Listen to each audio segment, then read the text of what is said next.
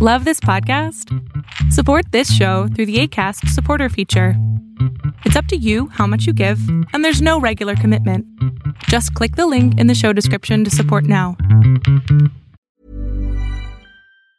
Quality sleep is essential. That's why the Sleep Number Smart Bed is designed for your ever evolving sleep needs. Need a bed that's firmer or softer on either side? Helps you sleep at a comfortable temperature? Sleep Number Smart Beds let you individualize your comfort so you sleep better together. JD Power ranks Sleep Number number 1 in customer satisfaction with mattresses purchased in-store. And now, save 50% on the Sleep Number limited edition Smart Bed for a limited time. For JD Power 2023 award information, visit jdpower.com/awards. Only at a Sleep Number store or sleepnumber.com. Life is full of awesome what ifs, and some not so much, like unexpected medical costs. That's why United Healthcare provides Health Protector Guard fixed indemnity insurance plans to supplement your primary plan and help manage out of pocket costs. Learn more at uh1.com.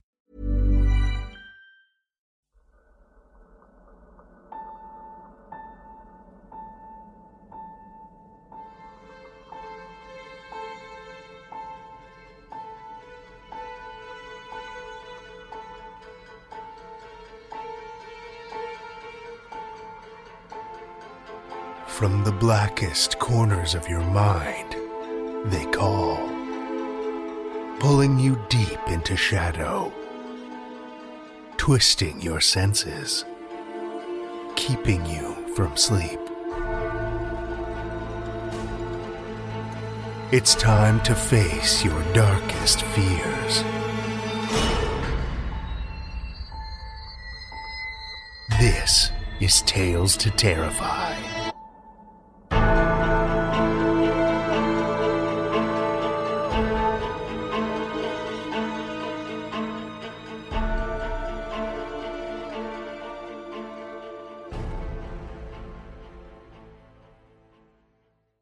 Good evening, children of the night, and welcome. So, December, hey? Hard to believe we're only weeks away from the holidays. I don't know about you, but it just doesn't feel real yet. This steaming, festering dumpster fire that is 2020 is actually coming to a close? I guess I shouldn't speak too soon, though. Every horror fan knows that it's just when the hero thinks they're in the clear that the killer pops up for one last big scare. Uh, did I just jinx us by saying that? I hope not. Uh, just no pitchforks and torches if I did, okay? Before we get started this week, I'd like to take a second to doff my cap to our newest patron, Lawrence Browning.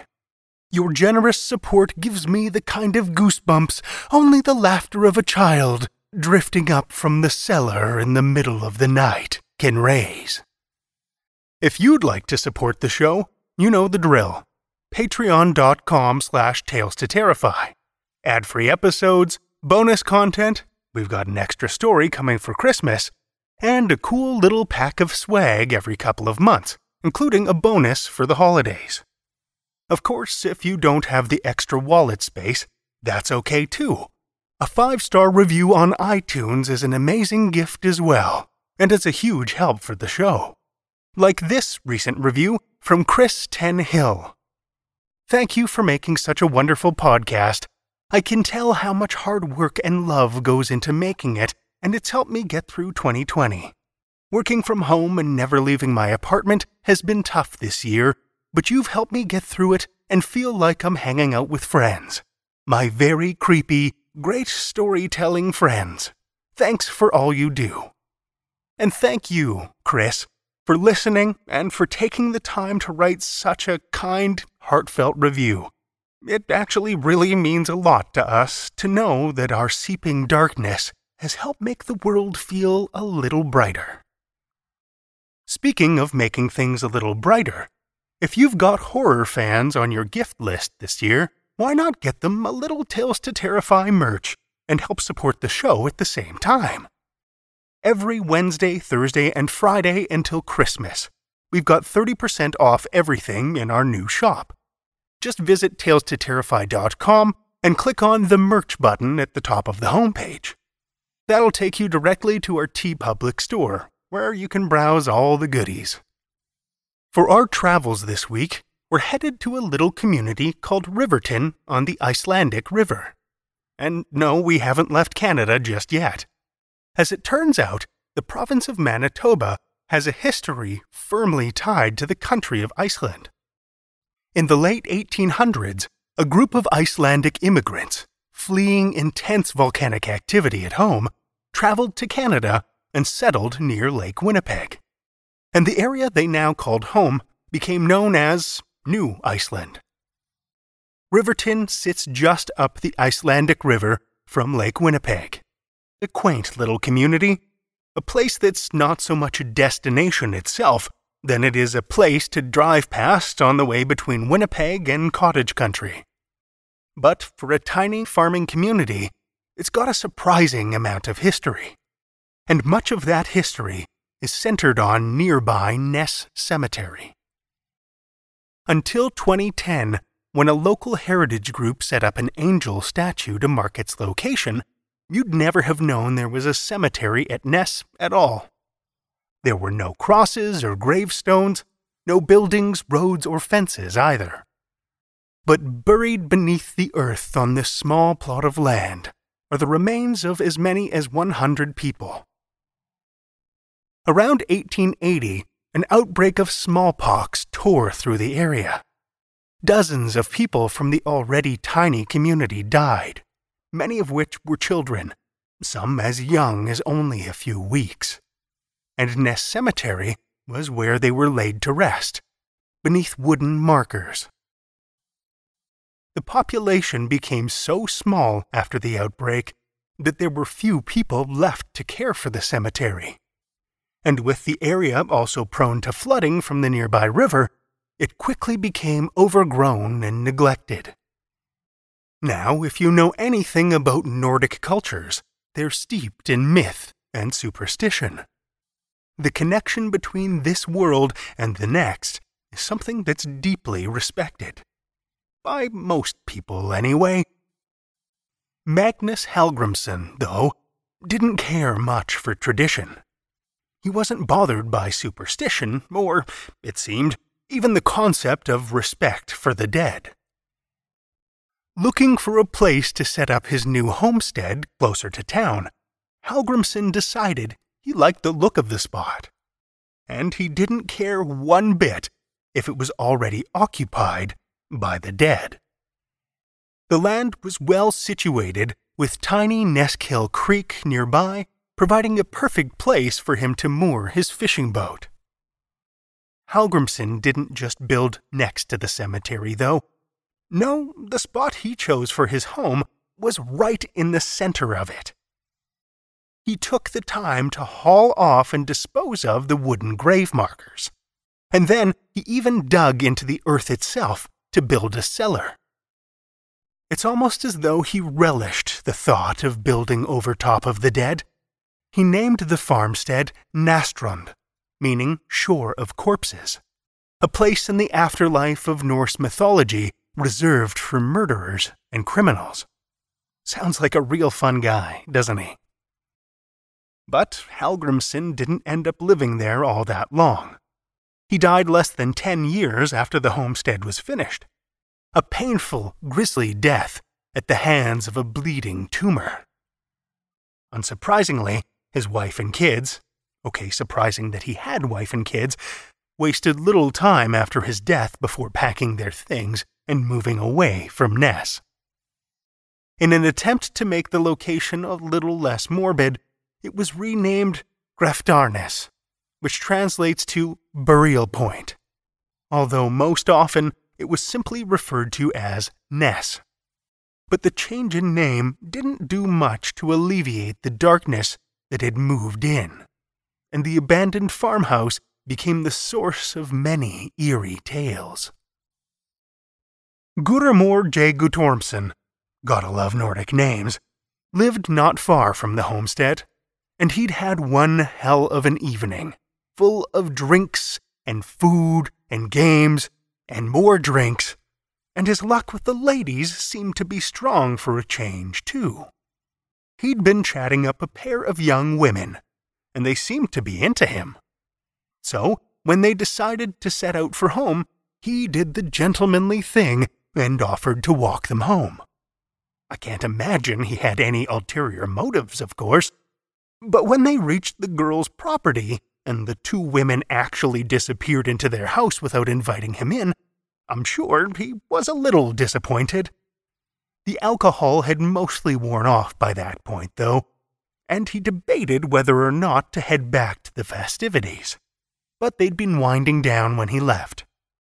Instead, he figured he'd make the smart choice and set off for home himself.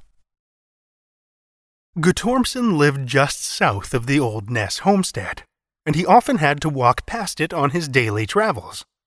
It was eerie, for sure, even in the light of day, but he'd never given a whole lot of thought to it. As he followed the path through the tall summer grasses, though, he could make out the silhouette of the building in the moonlight. An unseasonable chill ran down his spine, and he picked up his pace. The rains had been plentiful that year, and the waters of the river were high, turning much of the land into marsh. The lone, dry path curved close around the edge of the abandoned property, uncomfortably close to the empty house. The grass danced and whispered under the breath of the midnight breeze. The creek murmured softly in the back. As he followed the path that curved closer and closer to the building, there was another sound, too. Since it had come into view, Guttormson hadn't taken his eyes off of the house. But now that he was around the other side, he could see the cellar door lay open, a yawning black mouth in the base of the building. And from inside of that abyss drifted a noise, a soft, high, soothing voice. A woman's voice or a child? Come in, it beckoned. Won't you please come in? The voice was too relaxed, too easy, too sweet to be anything good. No living person would call so calmly from the pitch black basement of an abandoned house in the middle of the night. Guttormson let the icy chill of fear wash over him before sprinting away from the house at full speed. Keeping his feet dry was the least of his worries, and he splashed a straight line away from the house through the marsh. By the time he crashed through the door of his home, he was soaked through and pale with terror. Strange voices in the middle of the night weren't the only things emanating from the house, either. Neighbors from across the river reported seeing strange lights drifting in and out of the window. And others saw several shambling black creatures in and about the property. Some believed that the creatures were a group of Uppvakningar, physical living corpses with immense strength, pulled from Icelandic myth, that had taken up residence there. No doubt the disturbed, vengeful remains of those who had once been buried at Nes. A theory that was given even more weight when, not long after the sightings, the corpse of a mangled horse was found nearby, torn open, entrails strewn about the pasture. Of course, not all of the creepiness of Nes Cemetery is reserved for history or the supernatural. As I mentioned before, there's not much left to mark Nes Cemetery other than the stone angel that watches over the property. The homestead has long since rotted away and been reclaimed by the land. But the land itself occasionally delivers reminders of the graveyard's presence.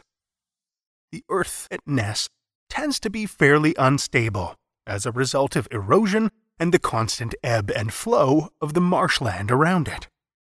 That means that the remains that once lay buried deep in the marshy earth have a habit of working their way up to the surface. Bones and skulls have been known to emerge from the ground, seemingly of their own will. But even these grisly reminders don't compare to the more modern, hackle raising tales that some visitors have reported when exploring the area around Nes. Voices, it said, can still sometimes be heard drifting up out of the marshy soil. Small, soft, gentle voices that sweetly call out. Come in, they say. Oh, please come in. Voices that seem to have a physical effect, a pull that can be hard to fight, beckoning you, pulling you deeper into the swamp, into the murky waters, calling you to join them. Our first story this evening comes from Leah Capgras.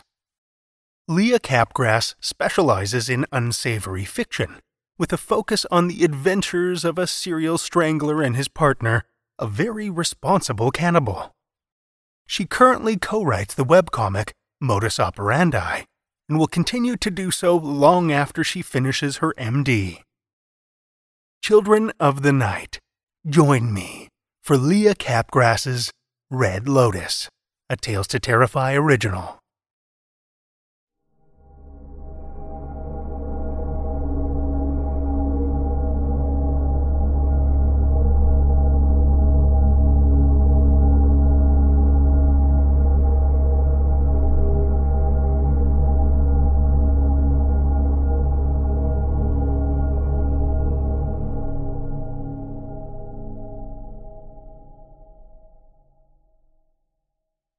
I screwed up.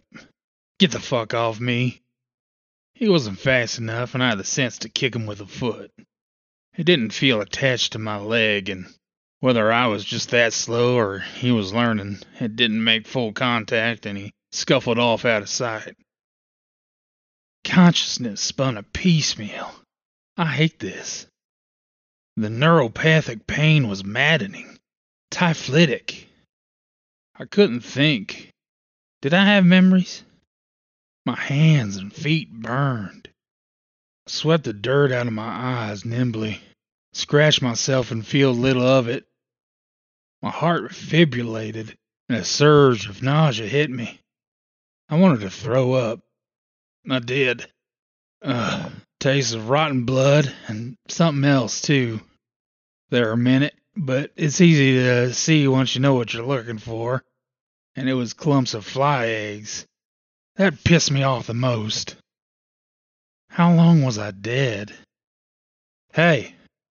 Yeah?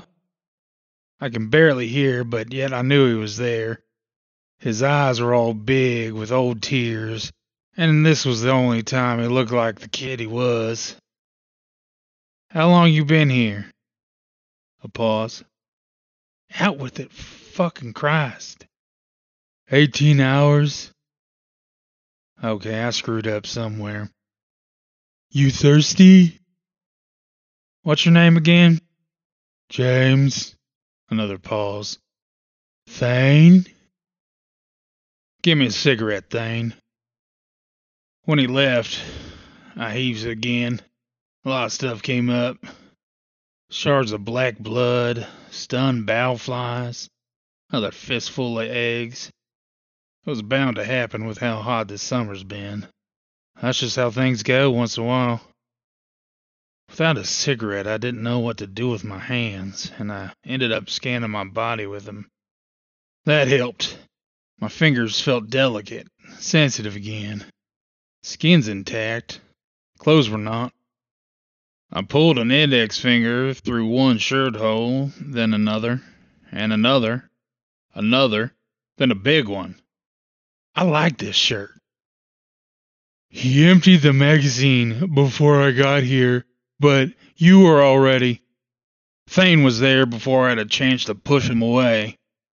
He lit my cigarette for me, and I relished in blowing the first smoke in his face. He blinked and said nothing. I did it again until he moved. In this light, I couldn't see him, and I didn't care. Go on, I said. I didn't sound like myself. Hopefully, nothing laid eggs in my throat. That's it. They buried you and left. And you dug me up? Yeah. Good boy. I closed my eyes and took a long drag. Did I scream? Some. Hmm. Did you eat yet? A little. Should I feed him? Did he expect to be fed? What a goddamn pain. This is why I should have sold him when I had the chance. It's been at least two years, and see, kids suck the soul right out of you. The words fell out all at once. I'm not hungry, but I can wait until you're hungry. I smoked in silence until the light changed. The stars winked out with a crawl of dawn, and I finally smelled the sea. I remember the dock. I remember agreeing to meet Daniel, and I remember the car tires eating the gravel as he pulled up late. I remember his buddy and his tiny little Glock, but who owed who first here? Probably drugs, I guessed, and probably some snide shit I said. I can't afford to keep running my mouth. Hmm? I said give me a minute and we'll get breakfast. Uh, I looked at him then. He wasn't a big kid, but definitely nothing you want to sell in an auction. Not baby faced or soft or pale or shy. A GnRH blocker, something that would delay puberty. Wouldn't give him something he never had. James or Thane, whatever, was feral and dark. But the childish parts of him just weren't there anymore, unless he got upset and that was only when he cried. He moved in a way that you couldn't hear, even if it wasn't what you would call calculated. He had intent, an intelligent eye. I don't think anyone would want what he had. An orphan of a bad breed of some podunk town. Do you want? Want what? Breakfast? I said we go. Do you want to see? Don't want to see what, for Christ's sakes? I said, and I stood up and my body stopped making noise. A breeze rolled through and he lifted his nose to it. See? It's just not a marketable trait. Creepy's what it is. He seemed to lose his nerve and regain it all the same moment. Then he pointed to our left. When he saw me look that way, he ran his hand over his mouth and his doggish teeth stared at the ground, and sucked his lip briefly. Pleasant taste of shame got me to stomp through the long grass to find what I might want to see. Daniel's face had a hole in it. When I rocked forward on my heels and cleared the flies, I saw something carved out in the space between his sinuses and his tongue. He and his buddy, with the tiny Glock, both bodies, edges chewed, swollen from the heat, Something was up with their hands, like parts were missing. That leaked through their clothes, and their money would be wet if I tried to search for it now. But I grinned anyway. Serves the fuckers right. The kid caught up with me. I watched him pick his way around, appraising it all as a whole, then tracing his eye on old fractions of violence. The contorted limbs, the teeth scattered like seeds, the blistering hematomas, the eyeless holes. He stared in a way that said, Next time, I can do better. I didn't see a baseball bat or a pipe or anything laying around. What did he use? It almost be worth asking. You thought I would want to see this, yeah? I flicked my cigarette butt his way. When our eyes met, it hit him. I like that. Rip the clothes off and get the money. Thane didn't waste time. Maybe he didn't need a buyer. Don't bury him. Maybe he needed a job. boy. Let him rot. Maybe I didn't screw up.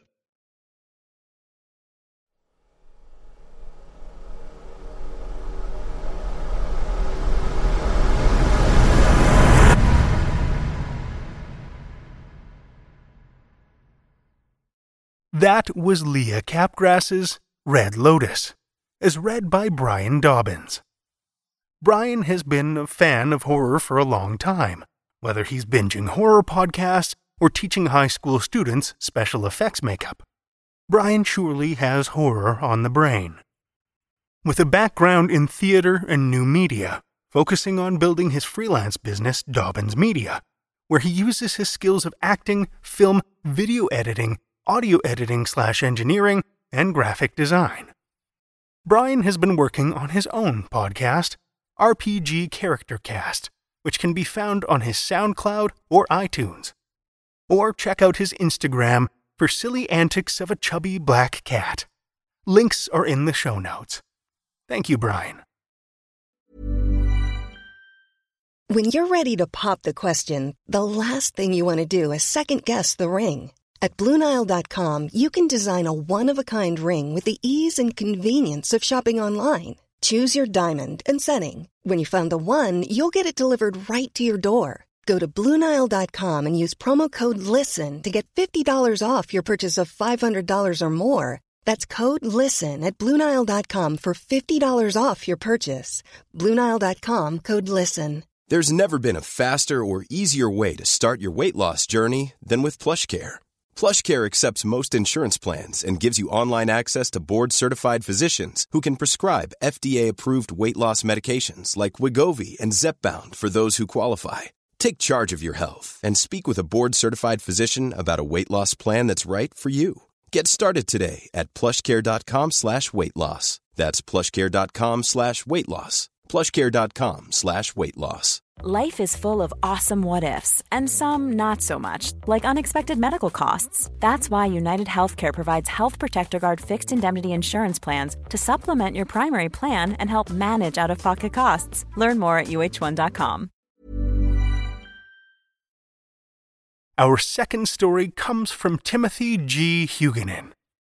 Timothy G. Huguenin grew up in the mountains of West Virginia. Though he often roams the country, his soul is always haunting those dark Appalachian hills. He is the author of the horror novel When the Watcher Shakes, and of short stories found online and in print. You can find out more about him and his writing at tghuguenin.com. Link is in the show notes. Listen with me, children of the night, to Timothy G. Huguenin's The Apocalypse of Moses, a Tales to Terrify original.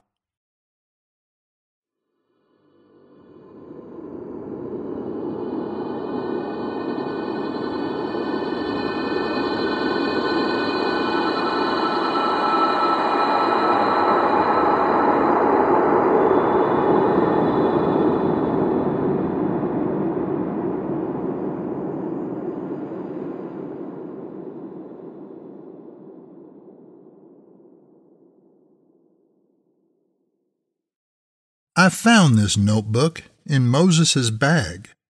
He said he packed it for me. I don't know how he did that, but he must have since it has my name on the front corner in gold letters, as I reckon you already noticed before you opened it up. And sometimes I doubt it and I close it again and look just to see for certain, and sure enough, it always says Tommy right there in shiny gold cursive imprinted on dark brown leather. Moses says things to me every so often. I don't usually understand what he means, only I just write stuff he says down in here and think about it later. Sometimes some starts to make sense after a while. Usually I start to kind of feel what he means in my heart, even though I can't never seem to get my brain to sort out all the words to explain it. So I decided I should write the start of all of this in here, and maybe some of the middle eventually too, in case I want to remember it better later. Moses says it's good to write things, says it helps to remember and also to understand things better. And I reckon one day, maybe, I really will get old and forgetful like Aunt Martha, and then I might want to read it. I'm 13 while I'm writing this, so I know a lot. But maybe I don't know as much as I will later on. But I would bet you the hair on my Aunt Martha's wrinkly old chin that I wouldn't have never met Moses if Petey and Cole and me didn't sneak out of Miss Judy's English class on my 13th birthday to smoke some of Petey's daddy's cigars behind the school. Just now I asked Moses if I should write that, if he thought it was true, and he says to write it down. Well, Miss Judy somehow got wise to it, though how she figured it out is beyond me, since me and Cole and Petey were extra sneaky about things, especially Petey since it was his daddy's special cigars after all. But the wind blows where it wants to. That's another thing Moses said once. Still not sure about it, but it sounds good. And we three boys got sent straight to Mr. Nelson's office. Mr. Nelson called Petey's daddy and Cole's mama and my Aunt Martha and made sure we three would all get good whoopings when we got home. Actually, Aunt Martha got a head start on mine before we had left the school's parking lot. But I had just turned thirteen, see, so I didn't cry that time. Aunt Martha was quiet all the way back home. I kept checking her face to see if she would look at me or say something, since the quietness was almost worse than a yelling but she kept her eyes on the road, and her lips were a tight gray line, about as tight and gray as her hair that was all balled up on the back of her head. I don't know what happens to ladies when they get old that they think twisting their hair all up into the ball on the back of their head is a good idea, but like Moses says, the wind blows where it wants to. We pulled up to the big white house across the road from the First High Point Fellowship. Aunt Martha has lived in that house, lived for centuries, it seems like, and that's where she raised me up until then. When we got out of the car, I braced myself, since I knew that during the car ride she'd been storing it all up inside and planning on how to best give me her yelling in order that I felt like the sorry heathen that I was. Once my feet hit the driveway, she got out of the car and slammed her door. For a couple seconds, she only looked at me. Then that tight gray line under her nose, not the hairy one, but her lips, I mean, opened up and here it all came. All about what in heaven's name I was thinking, and she thought she'd done raised me better than that, knowed she'd raised me better, but all she thought I wanted to do was try to give her more tears to cry and gray on her head. And I told her, I, I said, Aunt Martha, I don't think it makes much sense to say I'm giving you more gray. I ain't sure you could get much more. Well, that earned me a good pop on the mouth, which stung pretty bad since it was her left hand, the one with her old wedding ring on it. But I still didn't cry none. I won't take none of your smart remarks, young man, she said. This confused me because she was always telling me to study harder and use my brain more, but I figured I'd better not say anything more for a while. So she continued, All this time I've done my best to do right by you, to raise you up in the way the child shalt go, and all by myself without the help of your Uncle David, God rest his soul. And this is the thanks I get? Listen here, Thomas. And here she held out a long bony finger in front of my nose and wagged it up and down. You won't amount to anything in this world before the Lord, not on the track you're headed down cavorting with those hooligans. You won't end up like your mother? The ingratitude. You could still be living in Augustus Valley if it weren't for me taking you in out of the kindness of my own heart. Augustus Valley. She spit a little when she said this, you know who lives in Augustus Valley, don't you? I, uh, my mother? I said, although I knew my mother had long ago left Augustus Valley. Aunt Martha herself had told me once that she'd run off with some cowboy or something, though I ain't never seen a cowboy in West Virginia. Not the real one, leastways. I just thought maybe Aunt Martha had forgotten, like the way she forgets some days that she already took her medicine and takes another. Bums and drug abusers live in Augustus Valley, Thomas. Leeches, good for nothings. Do you want to end up like that? Do you want to end up a drunkard? No, ma'am. Because that's what you'll be if you go down this road with those those hooligans. But Aunt Martha, what do you want me to do? Stop talking to my best friends? If that's what it takes, you can never be too careful. That was one of Aunt Martha's favorites, one that she set her clock by. You can never be too careful. I knew better than to argue against that one, so I just said, Yes, ma'am. And then Aunt Martha's lips tightened all up again, and I could see that she had done said all that she had planned to and wanted to wait longer and store up some more for later. She removed her finger from my nose and shoved me toward the front door of her house. Get to your room, she said. I opened the door and started up the stairs. Actually, she called after me, sounding real tired, before you do that, bring me my medication. I don't feel well. I must have forgotten to take it this morning. See what I mean? And then go up and think about what you've done. There will be no supper for you tonight. I did like she said.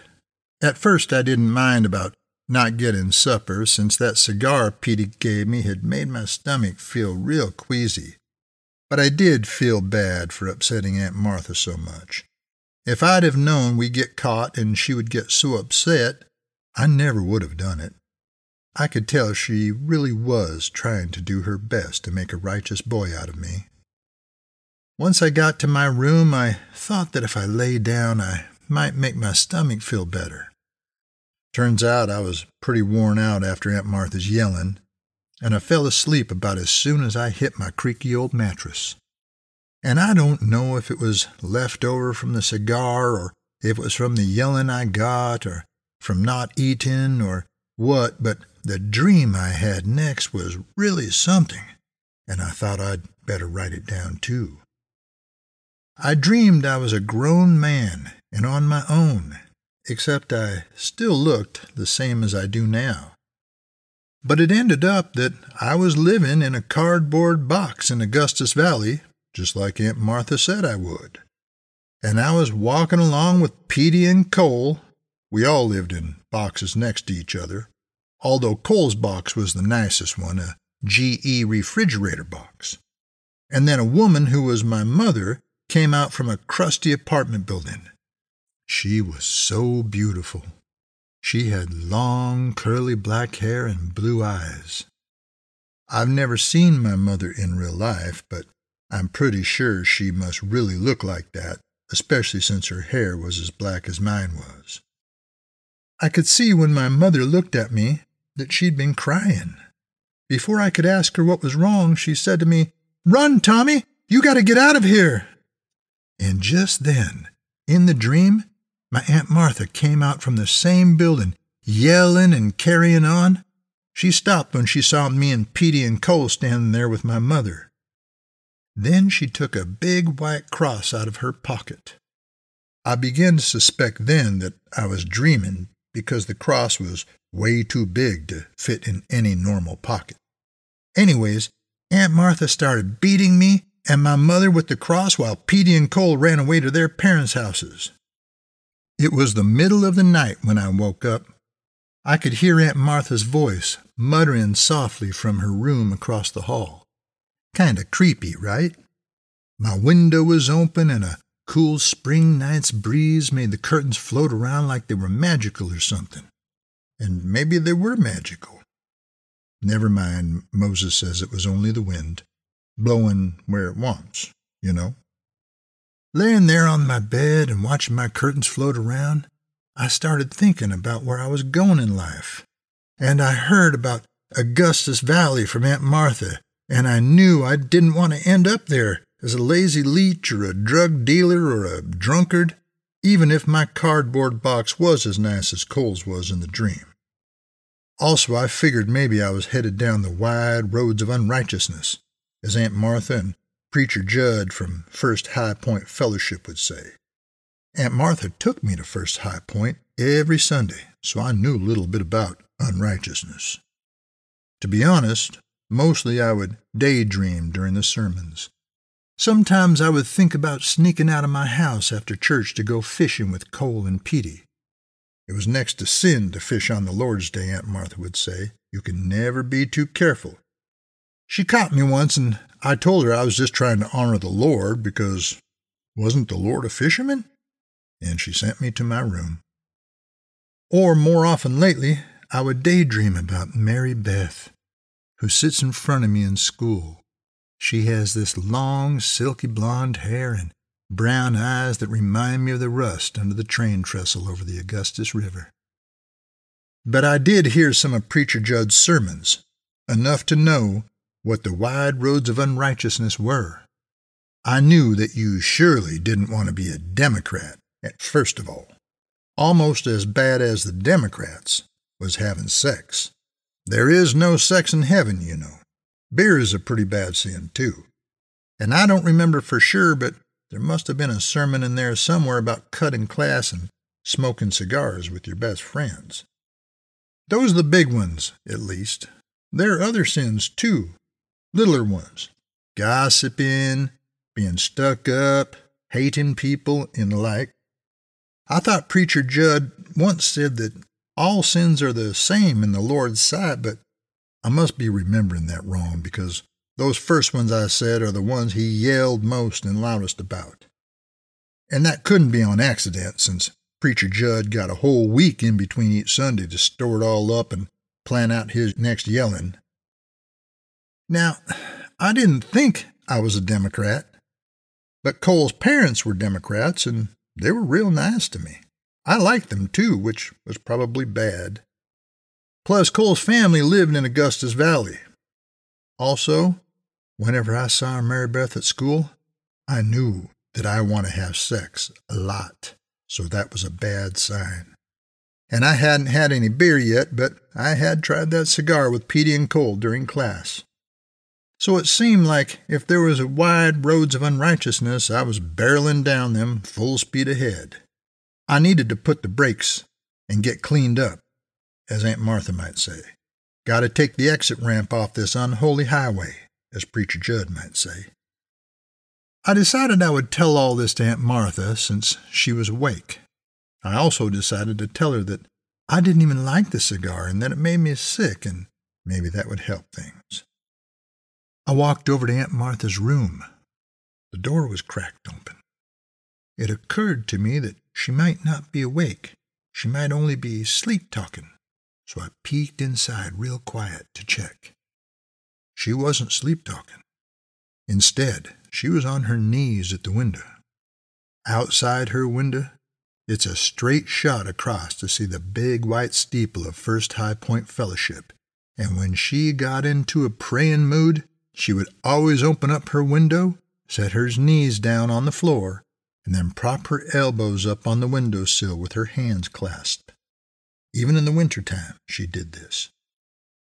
I had lived with Aunt Martha long enough to know that the next time I ever interrupted her when she was in a praying mood would be my last. So I tiptoed back to my room, shut the door, and thought some more. I tried to think of what Aunt Martha might say to me, and then I thought maybe I ought to try to get into a praying mood of my own. So I walked over to my open window and looked out. My room's window faced the other side of town. Instead of First High Point Fellowship, all I saw was some other houses. The big maple tree that I'd sneak out by when I would go fishing, and the full moon, big and white and bright. I got to my knees. I made sure they was about a shoulder width apart, just like Aunt Martha's. Then I propped my elbows up on the window sill and clasped my hands together just like Aunt Martha's.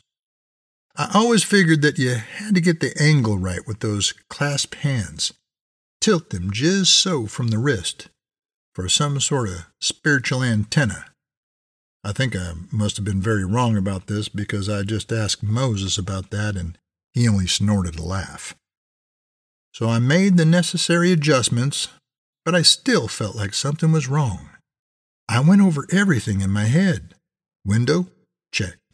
Knees? Check. Elbows? Check. Hands antenna? Check. Then I realized I was still missing the steeple.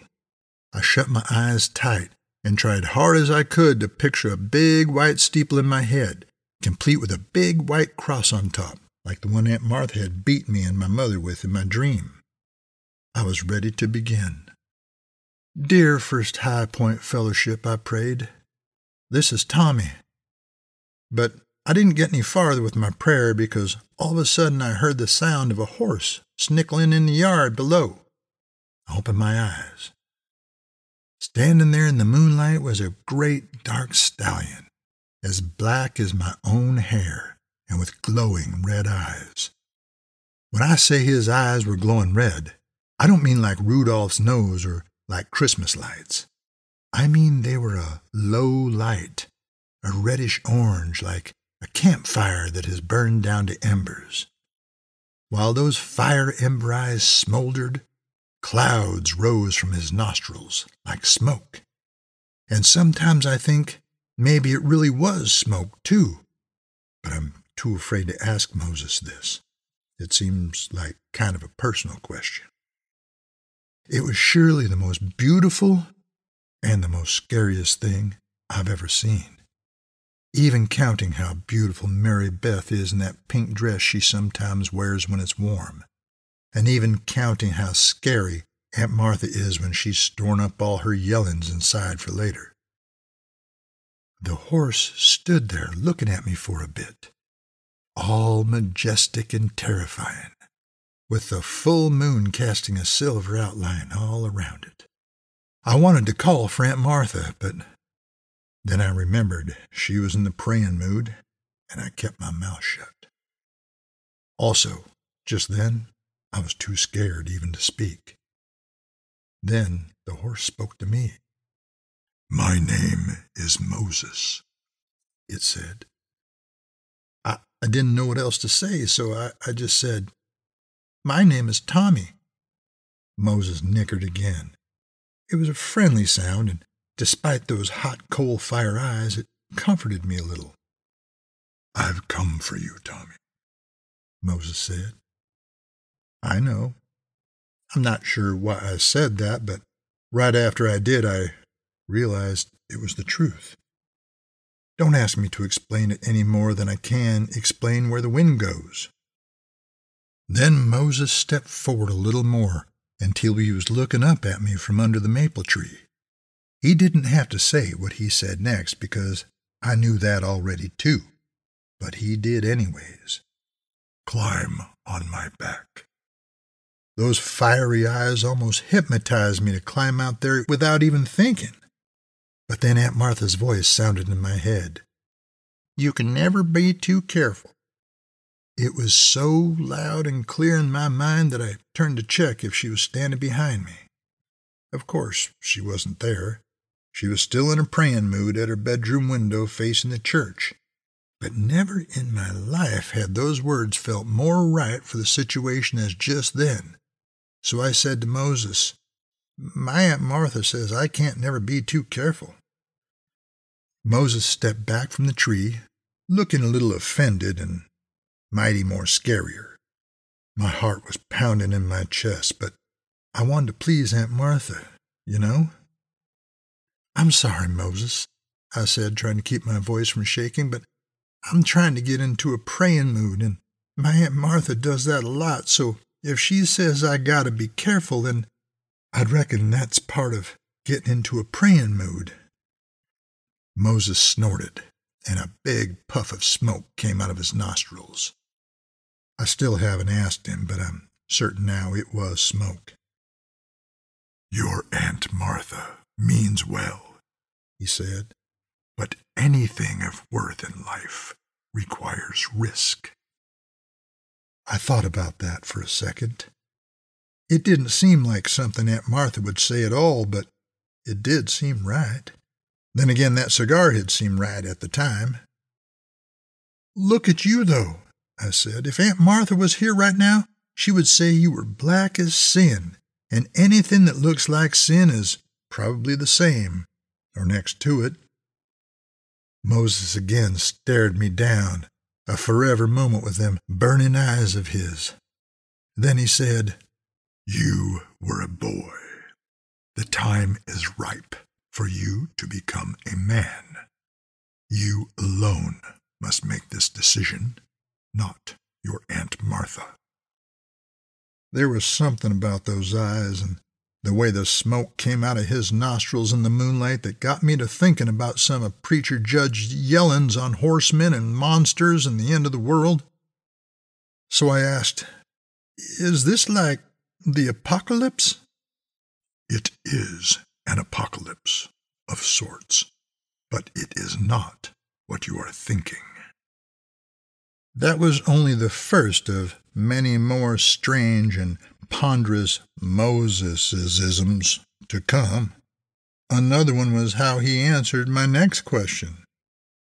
Are you the Lord that they preach about over at First High Point? I asked. All from that assembly proclaim me, he said, but few of them have met me. Before I could really try to digest this one, I heard the floor creak, like Aunt Martha was standing up from her praying mood at the window. She must have heard me and Moses talking. Moses stepped under the maple again. No more time to discuss this. Climb on my back or don't. I heard Aunt Martha step out into the hall from her bedroom. I was just about to take the exit ramp, I said to Moses nervously. I was just about to get in a praying mood like my Aunt Martha. Moses shook his long, kingly horse head. His mane danced like the way Aunt Martha's old diamond ring sparkles when she turns it in the light. That way only joins onto a road that feels much safer but goes to the same place, he said, and it is just as wide. Then Aunt Martha knocked on my door. Tommy, are you all right in there? I'm okay, I said over my shoulder to the closed door. I'm just, uh, trying to pray. I stuck my head back out the window. Will it be dangerous? I whispered to Moses. Yes, he said. Let me come in and pray with you, child, Aunt Martha said. I could hear the doorknob turning. Moses stomped and snorted smoke again. Now! I jumped out the window and onto the big maple's limb like I was going fishing again, except this time I clambered from the tree onto the back of the biggest talking horse I had ever seen. There was no saddle, only a bag strapped to his side. I could hear Aunt Martha above us looking for me in the room. Where are the reins? I said. Do I look like a tame beast for you to steer to your own will? Moses said, and I promise you that his eyes got a brighter orange when he said that. Now hold on tight to my mane. Then Moses let out a loud, long whinny. I suspect the whole town woke up and heard it, and I suspect further that Moses meant them to. Aunt Martha certainly heard it for as Moses took off, I heard her screaming out the window behind us, No! No! Not Tommy, too! Not Tommy, too! Even though it was night, the full moon lit our way as I watched all the houses zoom past. Moses pinned his ears back, and every time I thought we were going as fast as a horse ever could go, he got a little bit faster. Everything became a blur and I turned around to see First High Point Fellowship's big, clean steeple disappear from sight. We're going so fast, I said, and the wind rushing against my face stole the sound from my words. We're going so fast we'll be halfway to Beckley in seconds. We weren't going toward Beckley. We were going the other way, toward Augustus Valley. My heart sank a little bit in my chest, and I began to get nervous about my decision. Moses must have sensed it. Don't be afraid, he said. That's just some of your Aunt Martha in you. Everyone has a bit of Aunt Martha in them. You're more like her than you think. And soon the rotted old wooden sign that said, Welcome to Augustus Valley, flew by so fast that I couldn't even read it.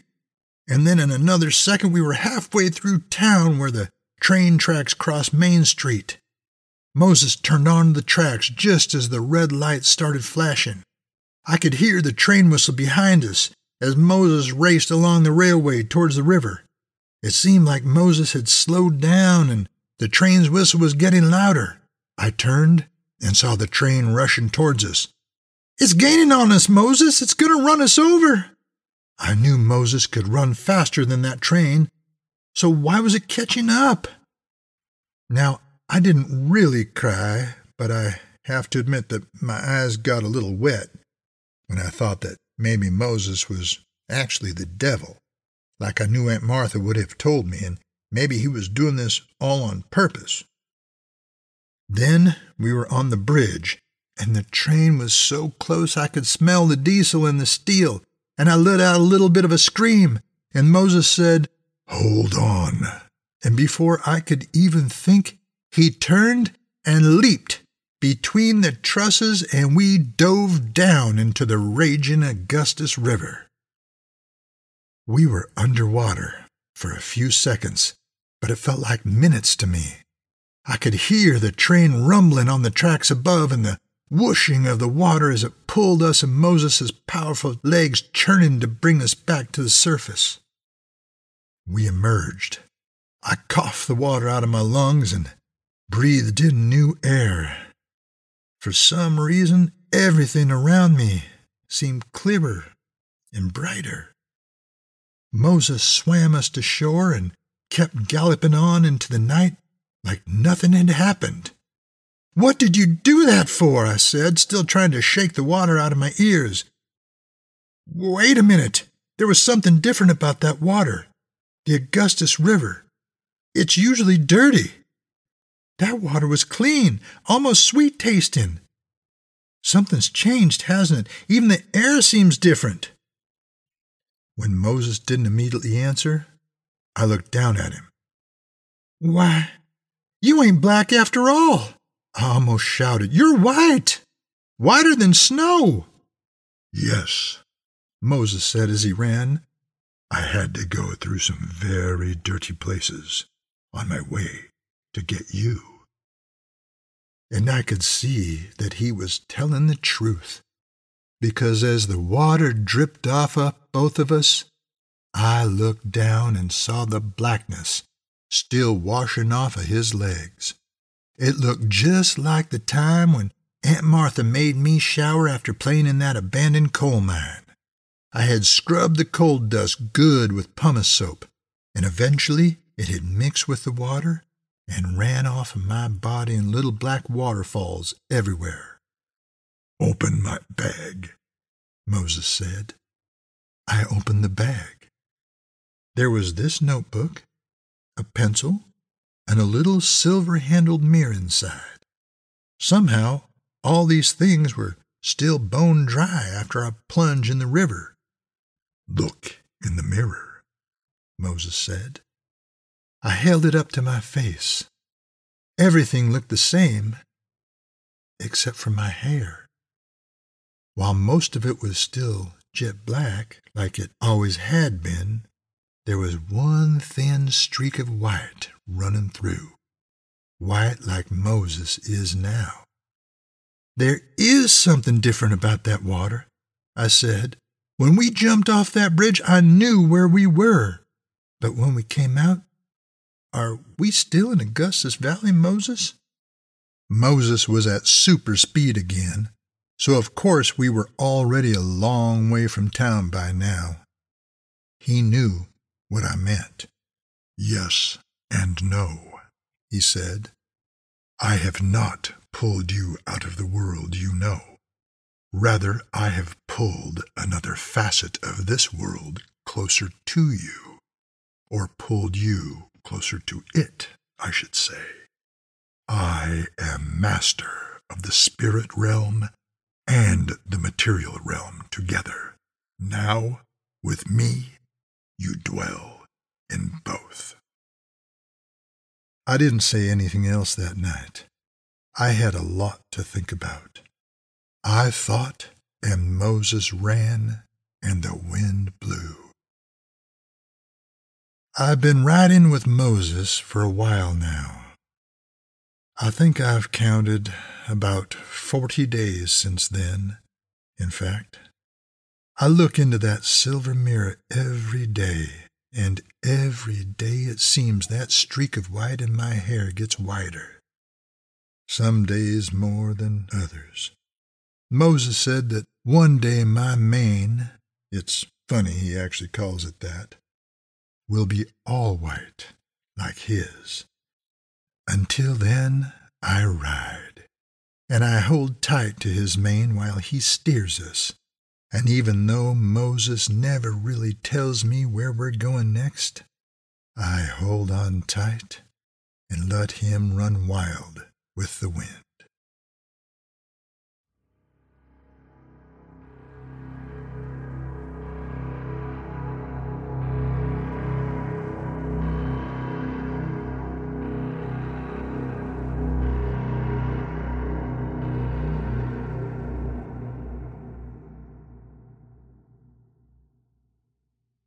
That was Timothy G. Huguenin's The Apocalypse of Moses, as read by Scott Fulps. Scott Fulps is a narrator and voiceover artist. When not disturbing your dreams with tales of horror, Scott can be found in Washington, D.C., where he works as a restaurateur. He currently resides in that most haunted of commonwealths, Virginia. Thank you, Scott.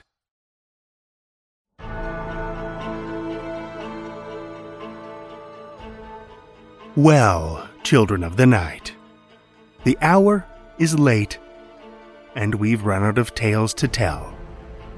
For now. Tales to Terrify is made possible by the tremendous generosity of our supporters through Patreon and PayPal. If you're not already a supporter, head over to patreon.com slash tales to terrify for a look at all the awesome perks from ad free episodes and bonus content to shoutouts and swag. Every dollar helps, and we appreciate it so much. If you're looking for another way to help, why not drop a rating or a review on Apple Podcasts, Spotify, Stitcher, or wherever you listen to podcasts? Ratings and reviews are an easy way to show your appreciation and help us spread the darkness. Tales to Terrify is produced by Seth Williams, Pete Morcellino, Meredith Morgenstern, Julia Zellman, and myself, Drew Sebastini, with original theme by Nebulus Entertainment. Tales to Terrify is distributed under a Creative Commons Attribution, Non Commercial, No Derivatives license. Join us again next week as we summon restless bones with more Tales to Terrify.